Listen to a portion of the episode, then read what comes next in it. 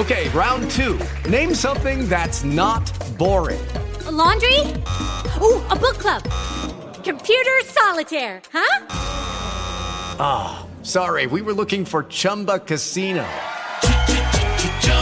That's right. ChumbaCasino.com has over 100 casino style games. Join today and play for free for your chance to redeem some serious prizes. ChumbaCasino.com. No purchase necessary. Full prohibited by law. 18 plus terms and conditions apply. See website for details. Forensic Psychology is a podcast that provides an illuminating window into the workings of the criminal mind. Now, here's your host, Dr. Carlos.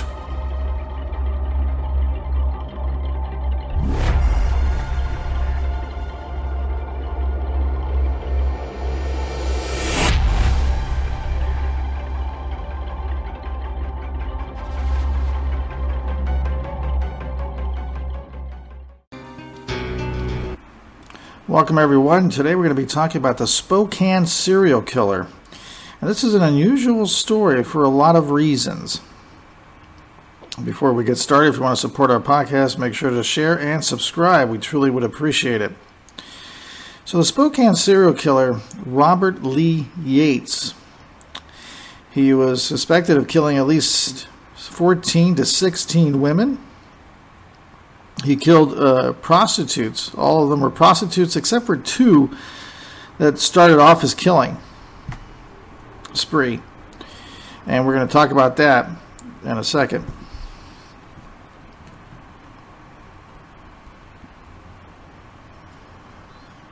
So, what happened with Robert Lee Yates? We'll look at some of the. Uh, he committed the murders between 1975 and 1998, but he had a huge span uh, in 1975, he killed a couple that were having a picnic, shot them both in the head, which is his typical MO. Later became, well, I guess one of his signatures, his real signature was covering the head of the prostitutes with a with a plastic bag, but that's later on in the story.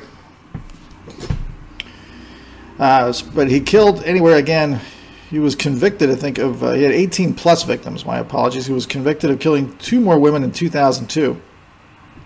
But let's take a look back. We're going to start off uh, first, with his uh, murders he committed in 1975 1988 in Spokane, all involved sex workers who worked along Spokane's East Sprague Avenue. Well, actually, two weren't. Two were the ones he killed in the picnic that he said later on. The victims were initially solicited for sex. The prostitutes worked by Yates, who would have sex with them, usually in his Ford van, which we're going to hear a little clip from his daughters talking about how they found blood at one time in his van. Sometimes they do drugs with him, they kill him and dump their bodies in rural locations. All of his victims died of gunshot wounds to the head. Eight of the murders were committed with a 25 caliber handgun, and one attempted murder was linked to the same model of a handgun. Now, the interesting thing here is we saw, again, we know it's a depersonalized murder because it's a killing. So we're looking here, is it disorganized or organized? And we see there's a little bit of a mix already. We'll, we'll find out the mix in a minute. But you can see it's a depersonalization. The headshot, he had a plan, it's premeditated. So now we're looking at organized killer to start off. Let's see where this leads us. Now, he would dump their bodies in rural locations, so he drove them away from the areas that he killed. This, again, is another sign of an organized killer. Now, autopsies of two of the victims indicated that the killer was a marksman aiming for the heart. One particular bizarre detail of Yates' murder involved the case of Melody Murfin, whose body was buried just outside the bedroom window of Yates' family home while his, life, his wife was sleeping in the room. There's something particular about Melody Murfin. I don't know exactly what that could be, whatever it was his fantasies. But remember, their fantasies is what drives these serial killers. And that's why it's so important to understand them. Now, what kind of a diagnosis does he have? We're going to look at that in a little bit when we look at his bio, his history. In 1980, in 1998, Yates was about 46 at this time, picked up sex worker Christine Smith, who managed to escape after being shot, assaulted, and robbed. On September 19, 1998, um, police linked him with a DNA sample. And so he killed a lot of women. All fit, all were white. Um, all were prostitutes. Again, except for the first two, which is actually odd because the first two he killed when he was 23 years of age. So then he kills again years later. He gets into this kind of killing spree at around 46. Now he did have a div- divorce. His father said he didn't talk very much about him to pri- about his private life. Let's look at his biological upbringing. Robert Lee Yates did have a history of violence in his family. Indeed, back in Oak Harbor, where he grew up, uh, it's his father who goes by the name Robert. In that town, they know our killer simply as Bobby. The family casts a long shadow over the life they're about to explore. As far back as 1945, murder was a familiar subject for the family, believe it or not. Now remember, Yates was born in around 1952. In 1945, Bobby Yates' grandmother took up a large double sided axe and cut down her husband. The attack took place with Robert, Bobby's father, this is the Yates Sr., in the house. He could remember hearing the attack from his bed and went downstairs to investigate. There, he found his father dying on the floor in the kitchen. His mother was sitting comfortably in a chair. It was a surreal scene, they said.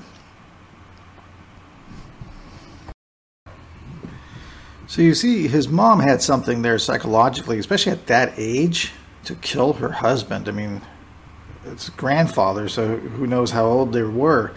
So something happened. It could have been abuse from the father. It said the woman had been through a great deal. She had 11 children, and her husband was often away from home working a job. Meant she that she was he was really on the scene to play the pivotal role of the father figure. Who knows what went on between them, but eventually it simply became too much. The woman snapped on an otherwise insignificant night. For the next seven years, she would be locked away to mental health institutions trying to recover. So we can see here this could be reflective of what happened to Robert Lee Yates. He could have also had a mental snap, a psychosis, a psychotic event. Because remember, it looks like he was trying to purify, because he was very religious. His family was very religious. And he was killing these prostitutes. So we can see a lot of shame and guilt building up here. So he had the sex with the women, and then eventually he would kill them afterwards. So he would he, you can view himself as saying, "Look, I committed this sin. I can't contain myself, but now I have to purify myself. So I'm going to clean that sinful object, which was the prostitute." And this is actually similar to what uh, ISIS terrorists and Al Qaeda terrorists do. When I wrote my book, um, one of the things I found there was a lot of them would watch pornography, or they would have sex with who they called infidels, people who didn't follow their version of Islam, which is a corrupt one. Uh, ISIS had a corrupt version of Islam. And what they would say is that these women were not holy or clean, so they could have sex with them and it wouldn't be counted as adultery or premarital sex. So people can rationalize all the time. It's hard to imagine that this wouldn't have some kind of a, an effect on Robert Yates Sr., of course, and then later would pass on somehow to the children, which usually does. And if it's a psychological, organic psychological issue, this could definitely be passed by or passed down. Most remember Yates as a quiet kid. He wasn't the troublemaking type, he seemed well behaved, well mannered. Um, Yates was raised in a good, safe community in a religious family. He had a chance to shoot, fish. He hiked a lot with his father. His father was also very religious, very involved in the Seventh day Adventist church. It wasn't a very big congregation. They had a close bond together, the father and the son. Even at, um, at his trial, he saw crying when he gave his testimony about how much he loved uh, Robert Jr., and even Robert Jr. cried when he saw his dad give the testimony. Now, we do find uh, some some information that's alleged is was Bobby was six years old. The neighbor, five years older than Bobby, was said to have sexually molested him. Like many victims of sexual abuse, Bobby told no one. Everything else, however, he shared with his father. They meant the two were incredibly close while they were growing up, but this again could be a sign. We don't know if that was just a one time event with that neighbor, could have been multiple times with that event with that neighbor. We don't know what happened with the neighbor. And this happens sometimes. You get individuals like that, they get molested. So this could have been a start of something. But you also got to remember, we're getting information from people about um, their father but we don't really know how accurate that is because the daughters, to remember, Robert Yates Jr. had five daughters. This would make him very unique. And on top of those five daughters, he had a wife. He was married two times, but one for a long time, which is uncharacteristic of a psychopath. Um, uncharacteristic doesn't mean it can't happen. I Had 19 years in the military, which is again uncharacteristic of a psychopath. But what I'm saying is, you really don't know who you sometimes people you really don't know. So we don't really know what Robert Yates Jr.'s father was really like. I want to take you also to the career in the military because this kind of alludes, it gives me signs that he could have been a psychopath. Among those who knew him in the military, Bobby was something of a complicated character. He was very skilled. He won a lot of awards. He actually was a pilot during Operation Desert Storm. But there was one part when uh, he was sent to Somalia uh, revealed the darker side of him. It's, he was stationed in the African country, eating nothing but army rations for a month. Bobby decided that he and his friends should have a barbecue. When flying in the helicopter, he took it upon himself to shoot a wild pig. It broke dozens of military regulations and very nearly resulted in Bobby being court martialed. Even though no one got hurt, people were furious. After the anger died down, people turned that incident into something of a joke. But it could show Bobby's um, lax regard for rules, especially when it came to killing. Remember, he killed, this was way before, this is in 1995, he already killed a couple. And then he took this huge hiatus from killing, at least we think. We don't know if he ever caught anybody, ever caught anybody else or any other suspects. I mean, um, if he had killed anybody else, we, we don't know. Uh, at least he hasn't admitted to anybody else between the 73 killing of the couple and the, and the 1995 killing. Um, Yates time. Yates' time in the military was a great success. While his wife spent her time raising the kids, Bobby was Yates was racking up almost two decades worth of valued service. It seemed, however, that he was happy to keep the military and the domestic aspects of his life separate. Uh, his wife remembered when she would be invited to gatherings, could see the strangeness and the overlap between the two worlds. When she talked to Bobby's colleagues, they occasionally seemed unaware that Bobby even had a wife. Now, this could be another psychopathic trait, really trying to disassociate themselves from different areas of their life, given compartmentalized. Compartmentalized. Um, when Bobby transferred to Alabama in 1995, this became more acutely felt. Bobby was no longer touring the dangerous parts of the globe and providing air support. So we really don't know what Bobby was up to out there sometimes. Doesn't seem like he was up to no good. I don't think so. So, but this could have satisfied some need he had inside of him. His expertise now meant that he was educating the next generation of helicopter pilots. He was stationed in Fort Rucker. He had to go through a period of training himself. One of the he soon became one of the one of the country's best instructors.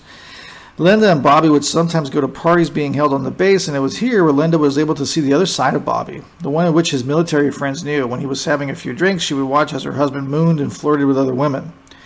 He gave his name as James Bond, lying to anyone he met. It came as quite a shock to Linda. Now, this could be a sign of a psychopath. So, he's living a double life.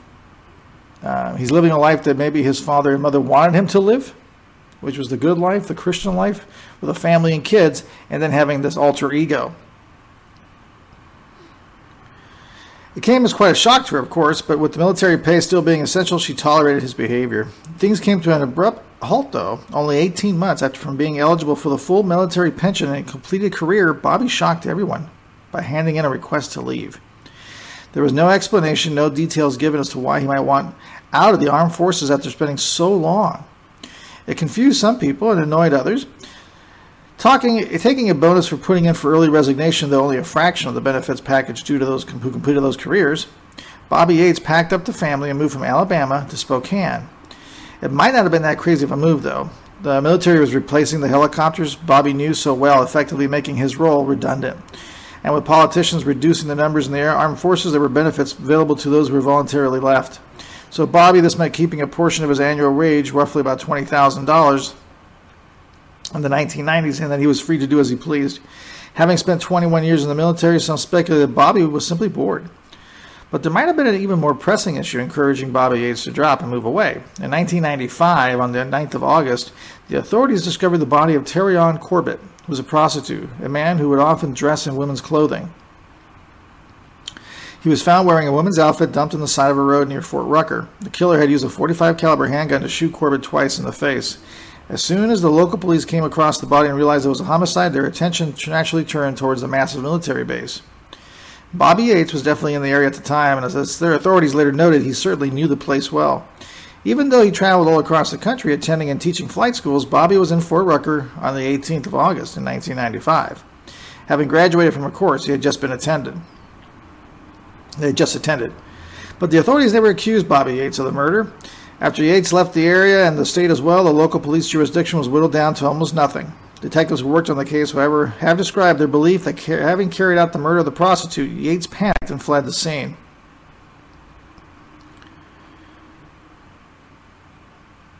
So the theory goes Bobby Yates was all too happy to resign from the military if it meant that he could escape the possible close scrutiny of the police.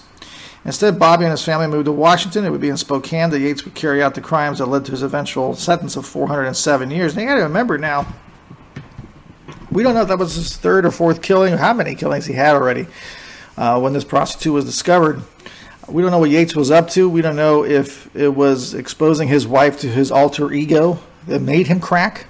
If you want to use that word, it caused a psychotic break. Uh, maybe he was always like this and we just don't know. I mean, he did kill in 1975, so he could have been like this for most of his life. We just don't know who else he killed.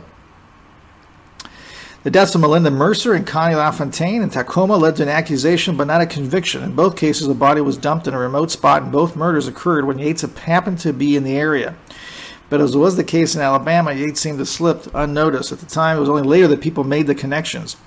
Yates had made his departure from the military and moved to Spokane. The family came too. Spokane was a small city with just under 200,000 people. It was enough to allow for a community feeling without the necessity of knowing every single person you met. As big as Washington State is, the city was around 150 miles from Bobby Yates' hometown of Walla Walla. Moving back to the area, Linda had hoped might rekindle the love in the marriage, but it was not to be. She could tell Bobby no longer loved her, and like he once did, had done, and uh, she felt the same way, actually. But there was a reason to stay together. It was the kids. They loved their father, and Linda did not want to be the one who broke up the family. She persevered with the relationship, suffering in silence as she lived out the reality of a loveless marriage. Bobby had hoped he might be able to put his piloting skills to good use. He still had a reduced wage coming in. He needed a job, and the natural inclination was to take on something that involved helicopters. Only there weren't many calls for a chopper pilot in civilian life. Instead, Bobby took a position working in a factory that assembled the electronic instruments using heavy machinery. But he ran into a problem when that business slowed down and he needed to find another position.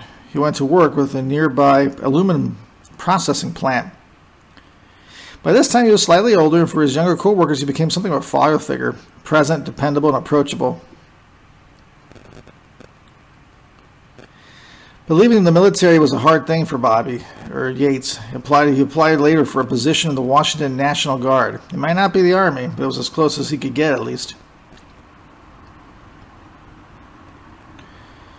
Now, in 1997 to 1998, during that time, people began to die. This was the time when Bobby Yates' true nature rose to the surface. He was locked in this loveless marriage forbidden from flying his helicopters, which could have been an outlet, having abandoned his military pension. Yates, Yates took on a new hobby. At least the prosecutor wanted to make that case. While there would be rumors and suspicions that became apparent later on, it was during this period that Yates truly unleashed his fury on the population of Spokane. And that's actually not even a fair statement. He actually unleashed his fury onto these prostitutes. But Bobby was clever, at least he thought he was. He chose to target those people who believed society would not miss, which is what a lot of serial killers do, as we remember from listening to all these podcasts. The majority of his targets would be prostitutes, women who existed on the fringes of society, who would be harder to notice if they went missing, which a lot of them do that. Um, the people in Spokane seemed to pay little attention to these murders. Unlike the deaths of Patrick Oliver and Susan Savage, which were the two people that were having the picnic, there was no community outrage here, no massive reward offered. In fact, many of the deaths went without comment. So this is where we don't know exactly what happened. So what he would do is he would hang out in these truck stops and diners, often with crowds of the prostitutes, moving under an assumed name, which he's done before. He would educate himself about their habits, meaning he was fully prepared to murder. Again, going to the organized killer. He's premeditating. He knows what he's doing. He's targeting his victims. Um, during this time, he would use drugs, often with women who would end up as his victims. Some would describe him as emotionless and calculating, again, leading towards psychopathy here. To his family at home, the very idea that Bobby Yates might be killing prostitutes was bizarre. When he was eventually arrested, everyone from family members to prostitutes had known Bobby was shocked. I want you to listen to this clip from his two daughters, um, who uh, this one of the one of the days when they found blood in the truck that their father brought home. And this is uh, one of his daughters. There are two of them together with a reporter. As the body count mounts, Yates finds it more difficult to hide his killing spree from his family. Remember when he came home that night and he said he hit a dog and there was blood on I remember asking him about it. I was like, what happened there? Oh, I accidentally ran into a dog. That's Michelle Yates saying that uh, when they found the blood in the van, they, the, the Robert Yates said it was blood from a dog. And uh, I had to set it on the back of, you know, there was a fold out bed and I had to set it there and take it to the vet. I mean, you saw the blood. I saw the blood, the stain. It was on the me. back of the van, in the back seat of the van. I'm sorry, but I'm feeling kind of woozy. Can I sit down? Oh, yeah. Sorry. This is the younger one, Michelle Yates, seemed to get a little bit uh, sick to her stomach. That's a horrific memory that you had. I just turned around in the middle, one of the middle chairs that were in the van, and I was like, "What's that spot from?" And that's what his excuse was was about the dog getting hurt, and it was really bloody. That's what he told me. And he said I just couldn't get all the blood out. I tried, and it still stained and it's, it's good. And I, and I remember the smell too. I remember the nasty. There was a smell. Did that stain stay there after that day? It didn't go away. It was just permanently on that. To know I was right there where he had laid a body it was just, oh, disturbing. What do you mean? So that was a little bit of the, of the daughter talking about it. But again, you can see how he's fooled a lot of people. This is this could be typical of a psychopath. The unusualness is his staying with the family for so long. But that could be explained by his behavior going to the military and not being at home very much. Um, so this could explain that. Uh, they're very charming. So you know, being able to stay away at the military, do his thing there, and come back and just have to engage for a small period of time could have been perfect for him. Uh, if we look at the first victim, it was the date of August 26th, at least one of the first prostitutes that he killed. Since it was a warm day in Washington, many people decided to take advantage of the state scenery. Um, this was in 1997. This is before the prostitutes. I'm sorry. This is before the prostitutes. Got my notes mixed up. This was a man by the name of Larry Jones, a former Army man who served in Vietnam. He often searched for empty soda cans while he walked, hoping to turn them over to the recycling plant. As it happened, the corpse was, he found the body half hidden beneath a tree. The corpse was placed in the long grass near two, uh, to a couple of metal thins, tins.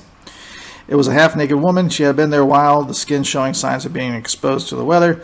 When the detectives surveyed the area, they found a gallon of blood splattered across a nearby parking lot. The body had been dragged. Now, this again is a sign of an organized killer because he took the body away from the area where he killed them to try to hide it. So we know that he was he showed signs of a organized killer, and then he showed signs of a disorganized killer as time went on. As he started killing more women, he started devolving in a sense because what happened is he started leaving them closer and closer to the kill site. And this shows signs of a disorganized killer. Now, the organized killer aspects, obviously, when he initially tried to hide them, even even though he gets closer to the site originally later on, he's still trying to hide them. Uh, and then he is also shooting them in the head, but he doesn't take too much caution because he also leaves them in well-traveled areas. So he's got more of a sign of a mixed between a uh, hybrid between an organized and a disorganized killer. And if we look a little bit more specifically, one of the victims, uh, the detectives attempted to piece together what information they could. The clothes were still on the victim and included a blouse with long sleeves, which could just as easily have been a dress. This is one of the victims. It had been unzipped, pulled up past the shoulders, and over the victim's black bra. That too had been tugged at, pulled up almost over the head and neck, leaving the body essentially naked from the chest downwards. It was summer, so the light was lasting. Um, despite only discovering the body in the early evening, the body the detectives could begin to piece together some of the events that had led to the woman's being dumped. They could see that the grass had been marked and the brush bent and moved. So they were doing tracking skills here. This seemed to indicate something heavy had been dragged through, creating a path from the road to the dumping site. Looking closely at the clothing, it seemed to offer confirmation that the body had been dragged. Uh, also showing that the killer had grabbed the victim by the ankles and tugged her along. At some point along the way, he switched position and started dragging the body head first. You can tell this by uh, after the, the examiner looks at the body where the uh, blood coagulates and doesn't coagulate. The police began to photograph the entire area. Um, they would have to. They eventually suspend the uh, the process of looking at the crime scene because of darkness, and they came back the next day.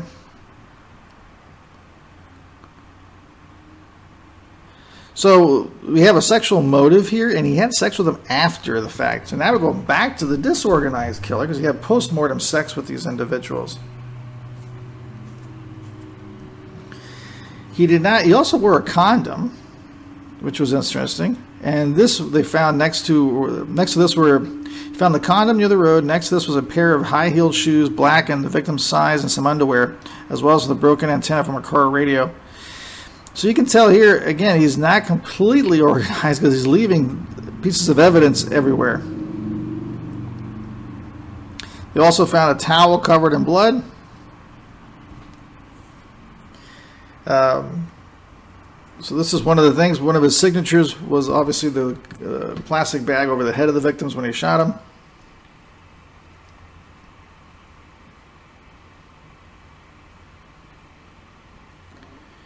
So we can tell by the murder victims what he was doing. So he obviously had his signature, which was the body bag. I mean, the uh, not the body bag, the plastic bag over the head. Um, we don't know if he had souvenirs or trophies, but we say he's a mixture, he's a hybrid between that organized and disorganized killer. I'm going to lean towards psychopathy because you remember psychopathy is on a scale, so it's not a yes or no. It's what level of psychopathy does the person have. Now, he could have become worse on that scale over years. And the trigger could have been when he left the military. That's what it seems like. And then he had to face the reality of his family, the reality of not being able to do what he wanted to do in the military. These could all have been things that are happening. He could have killed while in the military and nobody knew. He could have gone out patrolling, could have done things and shot, killed people in these, some of these parts of the world, these third world countries, that their investigation teams are poor. Maybe they, it's hard to miss individuals who knows what was going on out there? We don't know. He never admitted to any of that. We didn't see that, but um, I wouldn't be surprised. But he was gone for 20 years, and that could explain the uh, the lag between 1973, 1973, 74, when he killed that couple who were picnicking, and then he ended up going to the military for 20 years and then coming out again and starting killing pretty recently. He actually killed. So he had that one prostitute that he killed just while he was in the military that last year. That he could have killed during his 20 years. Uh, that maybe that last one was the one that triggered him again to start killing when he knew, or maybe when he found out that he was not going to be doing what he was supposed to be doing, he ended up killing the prostitute. That's what triggered him, and then from there he went on this uh, serial killer spree. I don't know. The reason I chose this one is because it is a complicated one.